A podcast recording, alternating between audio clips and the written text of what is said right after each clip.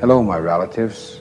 I am an ally and I come from Yellow Thunder Village in our very sacred Black Hills, our holy land. Mother Earth is what really it's all about.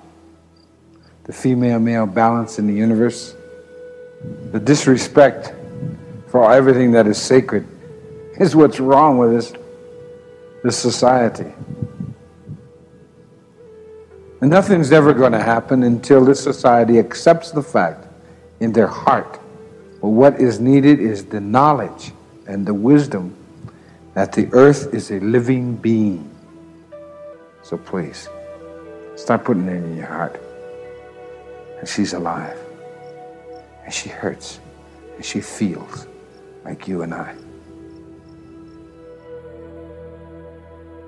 It's the Hopi belief, it's our belief that if you're not spiritually connected to the earth and understand the spiritual reality of how to live on earth, it's likely you will not make it. Everything is spiritual. Everything has a spirit. Everything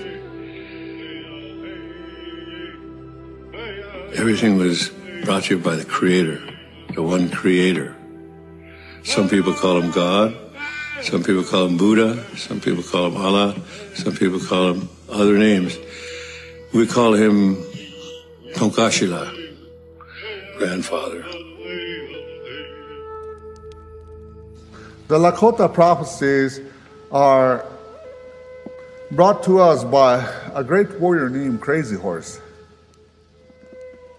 and everything he said is going to happen, it happened here. See? And there are two more things that's about to happen.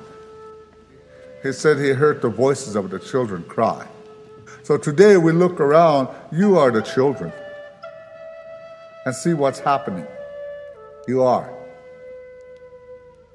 You are search for the spirituality, and you are hunger for spirituality, and you are thirst for the spirituality. And many things has gone wrong today. We start from the child abuse to child neglect, spouse abuse, elderly abuse, and abuse of one another and abusing yourself. And that is the sign where it says, You heard the voices of the children cry. So we are in that era right now. You know, I think we're at the end of it. And the next thing he saw, he said, he's seen a, a huge light, a flash in the sky, and day become brighter than day, he said. And charcoal and ashes fall from sky and cover the earth, he said. And the next day, there was a new beginning because he seen new grass grow when the water is clear, he said. And this time he only see God's children playing down there, he said. No, these are the prophecies. These are what we heard. These are what we know. We've been told again and again. 200 years we've been listening to the prophecies. And the first thing you understand is, oh, oh, they're here. Oh, that happened already. That happened. So we are living in a time, like my grandson said, what's going to happen to me? Well, that's our job. Our job is to change people's minds. People have to change. Directions have to change. Values have to change. Otherwise, there's no mercy in nature. None. No mercy. Nature has none.